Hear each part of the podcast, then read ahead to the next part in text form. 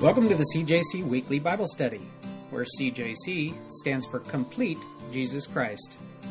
If your perspective of Jesus is based only on teachings from the New Testament, then your understanding is incomplete. Regarding what we often call the Old Testament, Jesus himself said, These are the very scriptures that testify about me.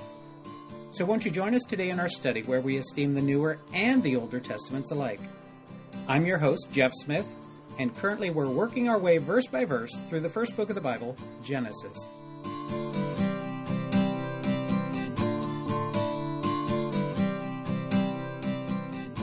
Genesis chapter 32. We're going to be looking at verses 13 through 21 today. A little bit of review. Last time we looked at verses 1 through 13. And uh, some of the stuff that we saw over there, some of the highlights that we saw, we saw in verse 1 that Jacob was continuing on his way. He was intending to go meet Esau. He hasn't seen Esau in 20 years. Last he heard, Esau was out to kill him. He doesn't know whether that's changed or not, but he's intent on going back to uh, reconcile with Esau. Uh, we saw later on that he sends a message to Esau, and the servants that he sends with the message, you know, he says, Hey, here's the message. Uh, I'm coming back home. Hope everything's good with you. Hope you're not mad at me. You know, I'm paraphrasing it a little bit right there. And they come back and they said, Hey, uh, yeah, we found Esau, and he's coming to meet you with 400 men. And uh, you can imagine Jacob's a little more distressed. Did he say anything good or bad? You know, uh, but he's fearful. Jacob is fearful about this meeting that's now sure to happen uh, when Esau eventually is, you know, going to come up with who knows up over the next ridge anytime now, come around the corner. He's coming with 400 men. That doesn't sound like a, a real great arrangement. And then uh, he begins to pray. Jacob begins to pray in earnest and, and seeking God and seeking God's deliverance, seeking God's protection.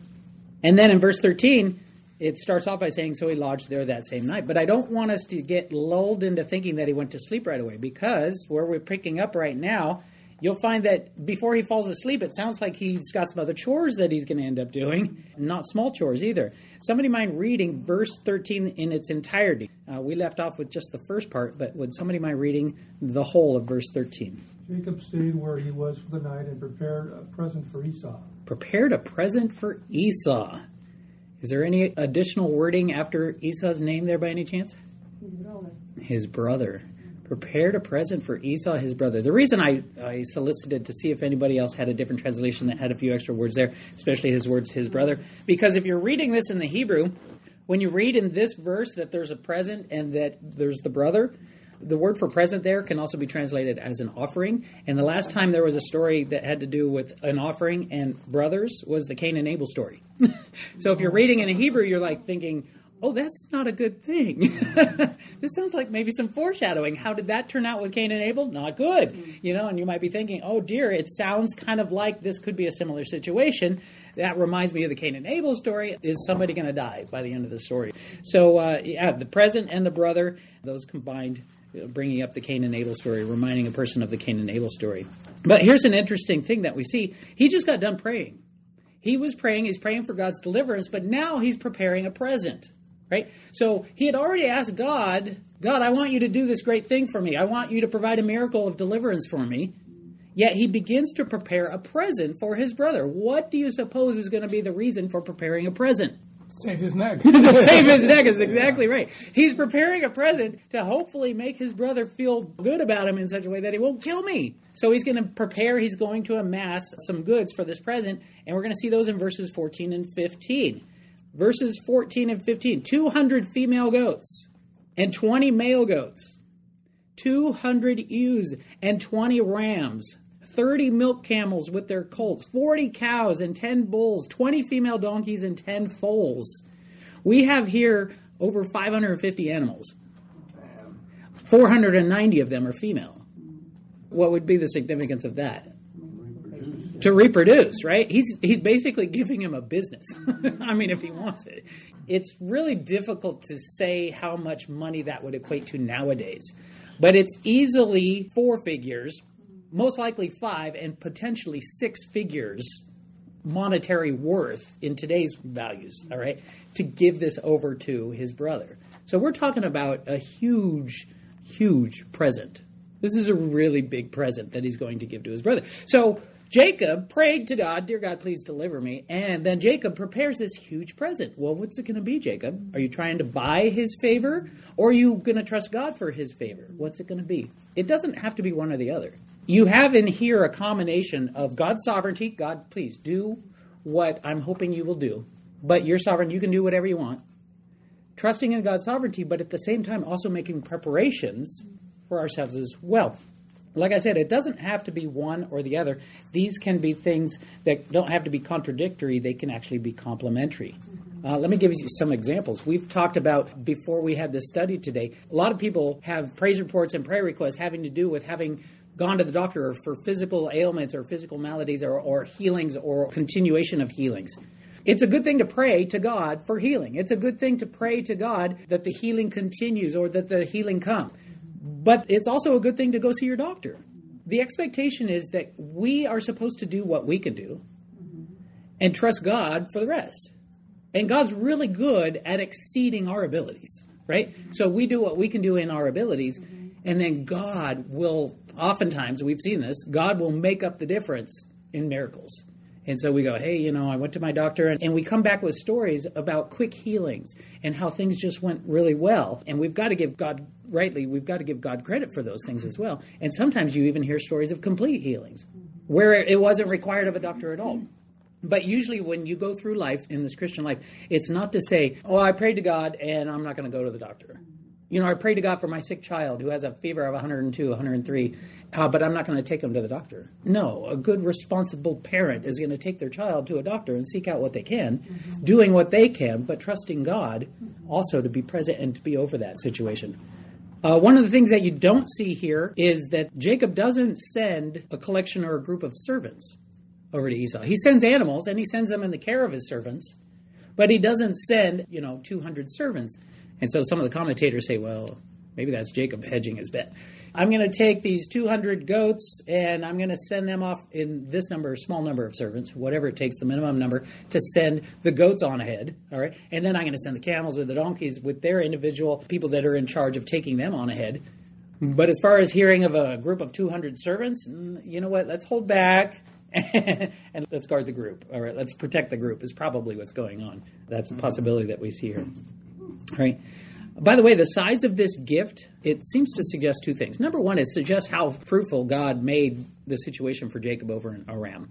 God totally blessed Jacob. You remember when Jacob said, You know, I crossed over, all I had was my staff, and now here I come, and I've got enough to separate into two huge companies, all right, two huge camps. Mm-hmm. So God definitely blessed him. And so we see in this gift how much blessing that this is a substantial blessing. It suggests how much God had blessed him in the 20 years he's been gone.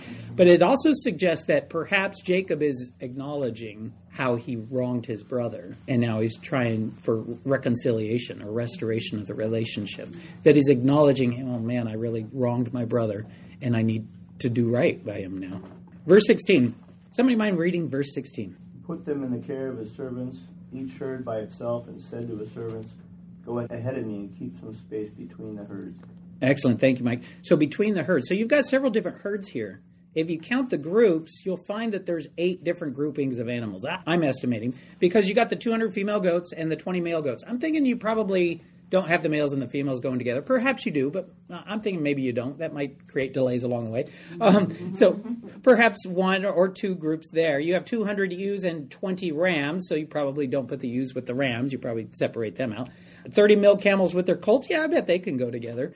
40 cows and 10 bulls, uh, probably keep those separate. And then uh, 20 female donkeys and 10 foals, probably put those together. So we're looking, you know, roughly eight groups without knowing for sure. It doesn't tell us for sure how many different groups, but Jacob's plan is okay, you guys take this group of animals, you go on ahead, and he gives basically the same instructions to each group, each group of people that's in charge of a group of animals. Your instruction is go on ahead, and you can see here the instructions in verse 17 and 18. And he commanded the first one, saying, When Esau my brother meets you and asks you, saying, To whom do you belong and where are you going? Who are these in front of you? Then you shall say, They are your servant Jacob's. It is a present sent to my lord Esau, and behold, he also is behind us. So, from Esau's perspective, here's what would happen. If you're making progress toward Jacob and he's making progress toward you, here comes the first group of animals, and those animals shepherds. And Esau says, Who are you? And to whom do all these animals belong? oh, well, we are actually servants of your brother. And he sent us on ahead to give you these animals. Here's a gift for you. And Esau probably thinking, wow, that was interesting. And then another group, because each one's saying, oh, and Jacob's behind us. And so you might be thinking, oh, he sent a group of animals as a gift. Jacob's going to be the next person I see, the next. And then there's another group of animals, and another group of animals, and another group of animals. And the message is the same each time. Eight times these groups of animals are coming. Oh, and Jacob's right behind us. So this is probably to soften his heart. You can see how this would be the intention to soften Esau's heart toward Jacob. So I imagine it's probably like a cattle drive. You ever seen that old Billy Crystal movie, City Slickers? Yeah. You know, except without them being just cows. You know, you've got a lot of other animals going on as well. You got the camels, mm-hmm. you got the donkeys, you got the bulls and the cows, and the, and and you've got the female goats, the male goats, the ewes and the rams, and the there's all kinds of animals going on. It sounds like a zoo or a menagerie coming by. Verse 19. So he commanded the second, the third, and all who followed the drove, saying, "In this manner you shall speak to Esau when you find him."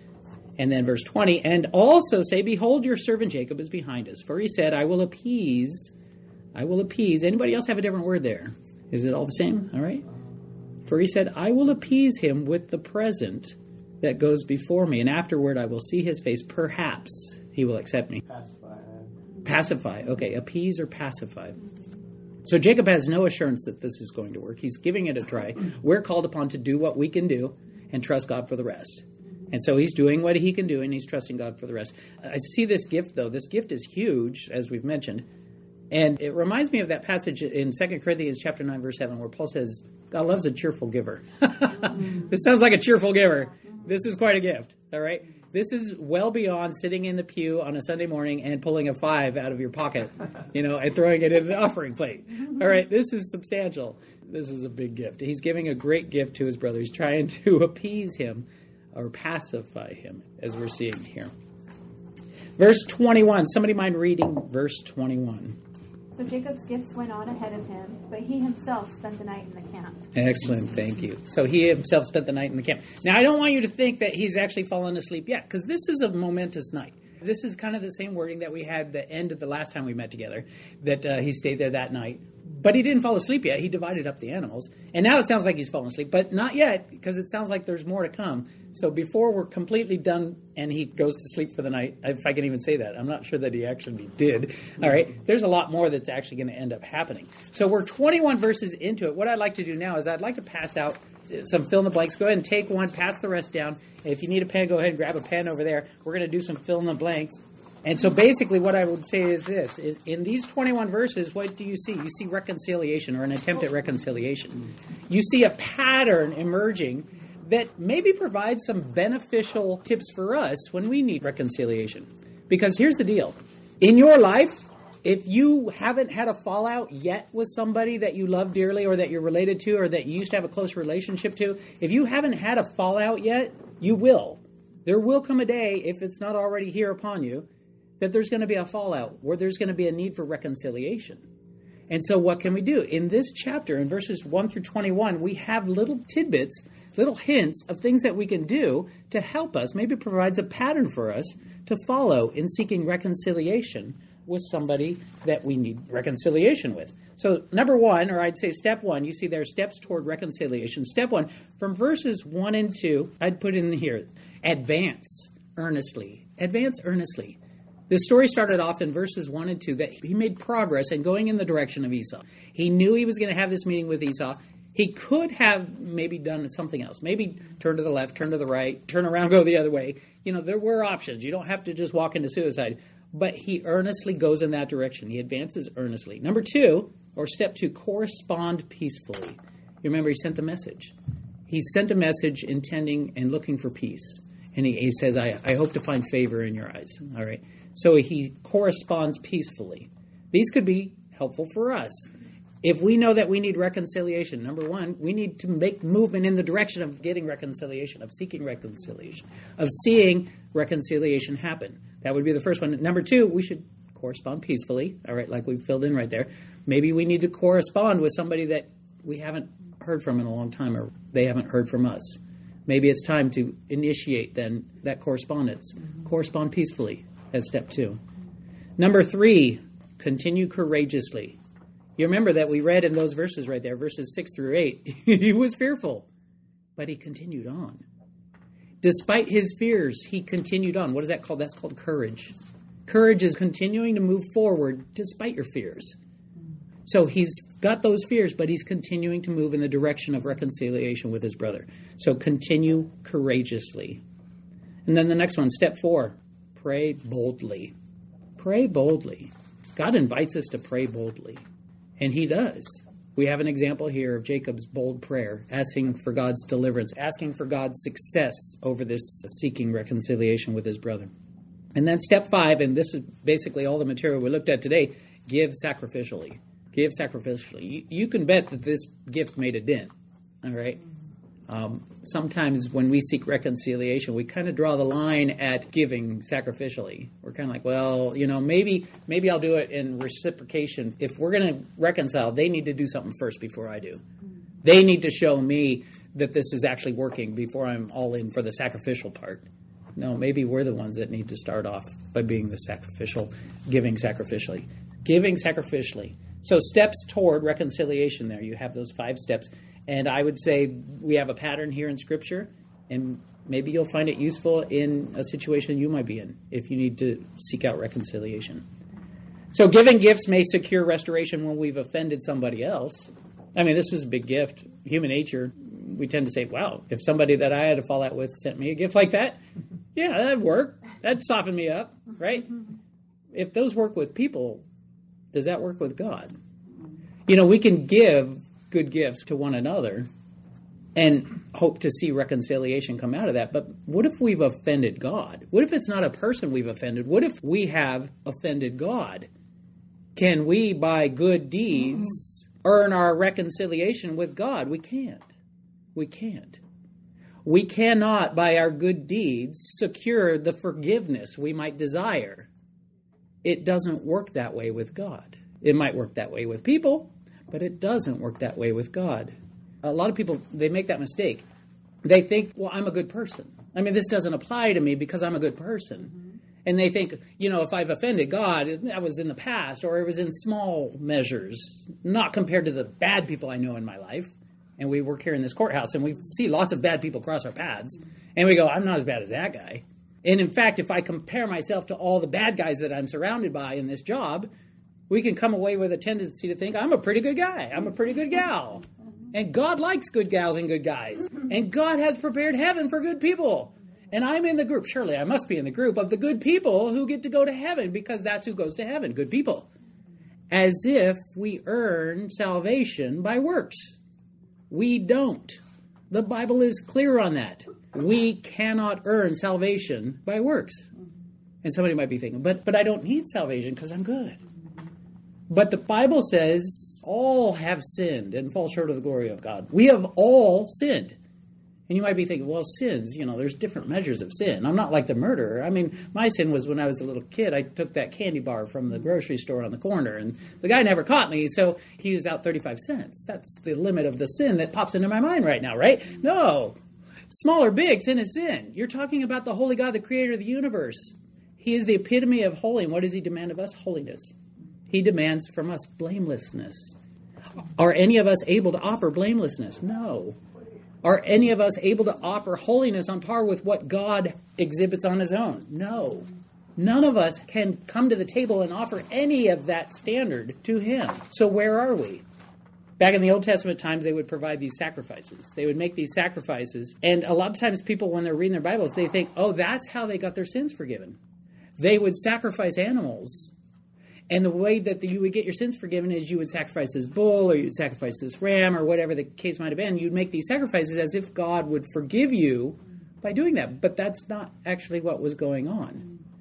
What that was doing, it was deferring the penalty. It wasn't forgiving the sins. All right. My mortgage. My mortgage is due on the first of every month. Right.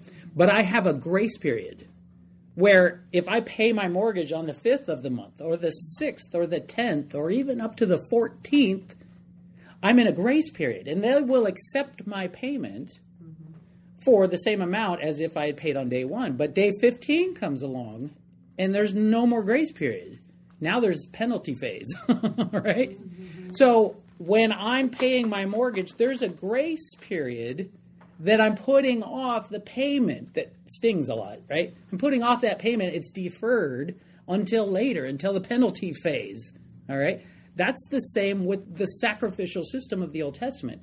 It didn't secure forgiveness, it deferred until the penalty phase. And when was the penalty phase? What happened when the penalty phase came? Jesus Christ himself came and paid the debt. He came and he was the sacrifice that was blameless, that was blemish free, that was perfect in holiness. He came and died in our stead. Look back for a moment here at verse 20. When we read verse 20, you remember that I paused on that one part where most of our translations that we're using in here have the word appease. And Mike's translation had pacify, right? For he said, I will appease him with the present that goes before me. I will pacify him with the present that goes before me. The word that's being used there, the Hebrew word is kippur, as in Yom Kippur, as in Day of Atonement. This word means atonement.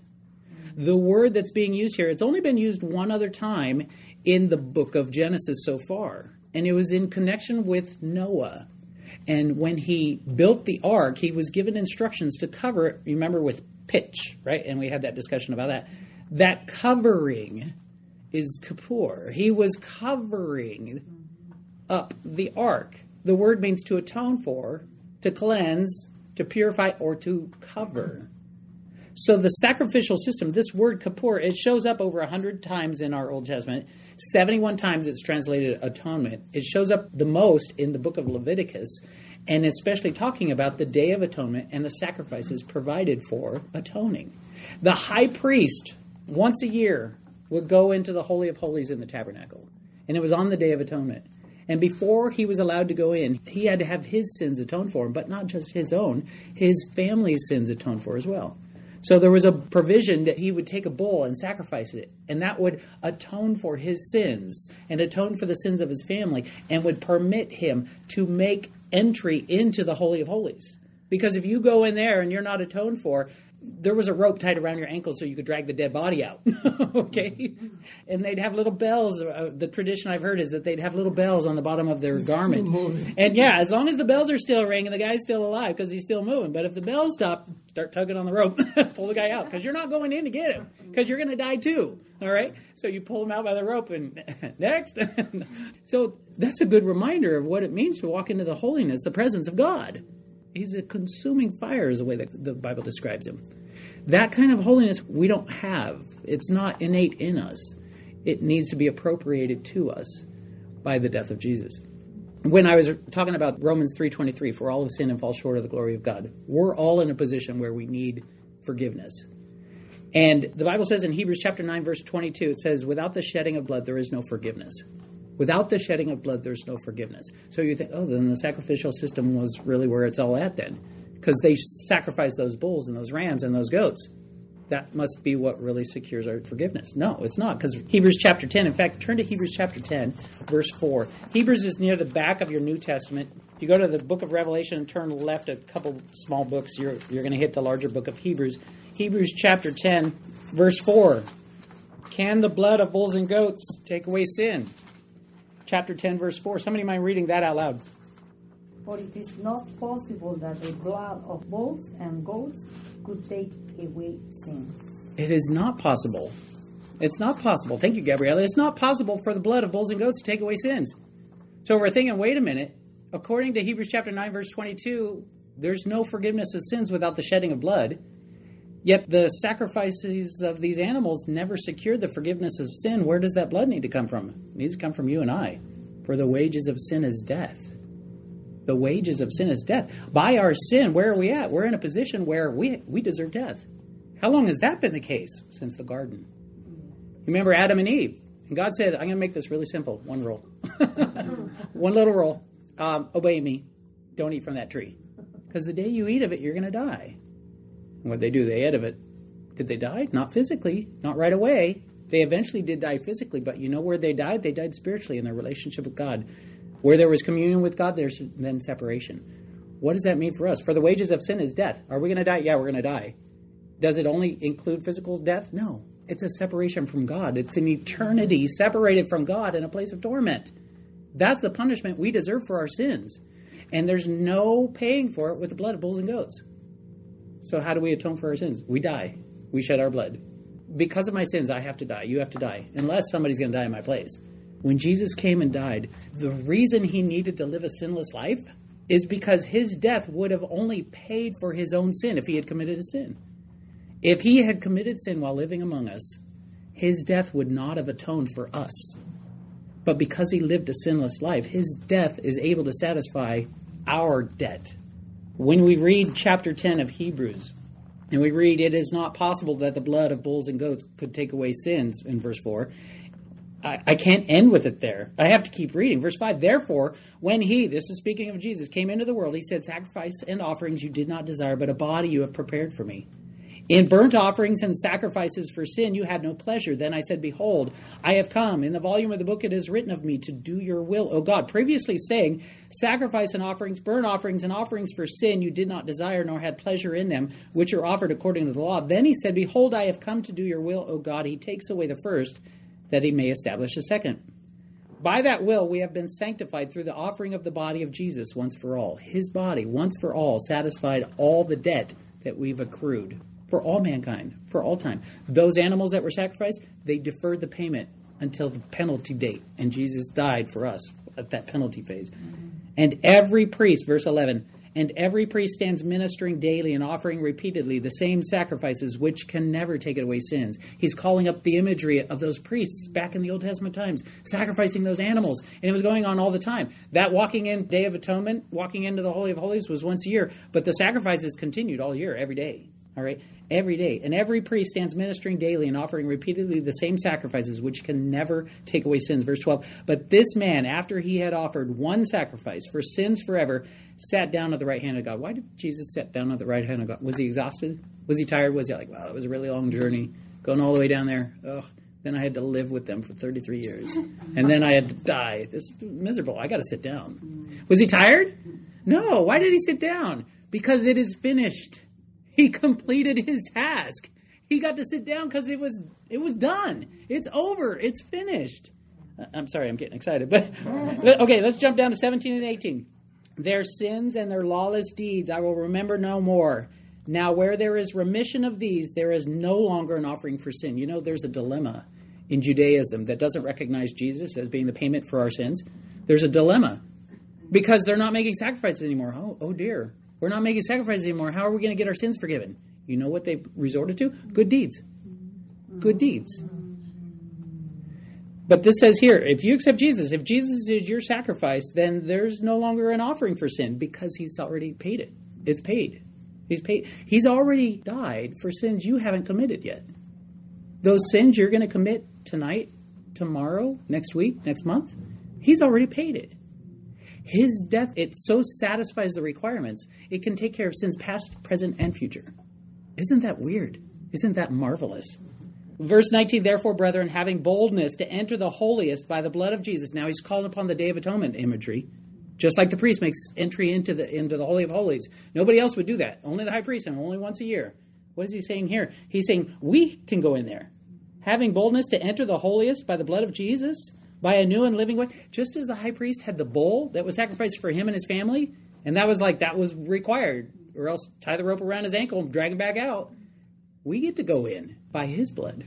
His blood makes atonement for us by a new and living way, which he has consecrated for us through the veil, that is his flesh, and having a high priest over the house of God. We're going to verse 25 in case you're wondering how far is he going to read. Let us draw near with a true heart and full assurance of faith, having our hearts sprinkled from an evil conscience and our bodies washed with pure water. Let us hold fast the confession of our hope without wavering, for he who promised is faithful. And let us consider one another in order to stir up love and good works not forsaking the assembling of ourselves together as in the manner of some, but exhorting one another, and so much more as you see the day approaching.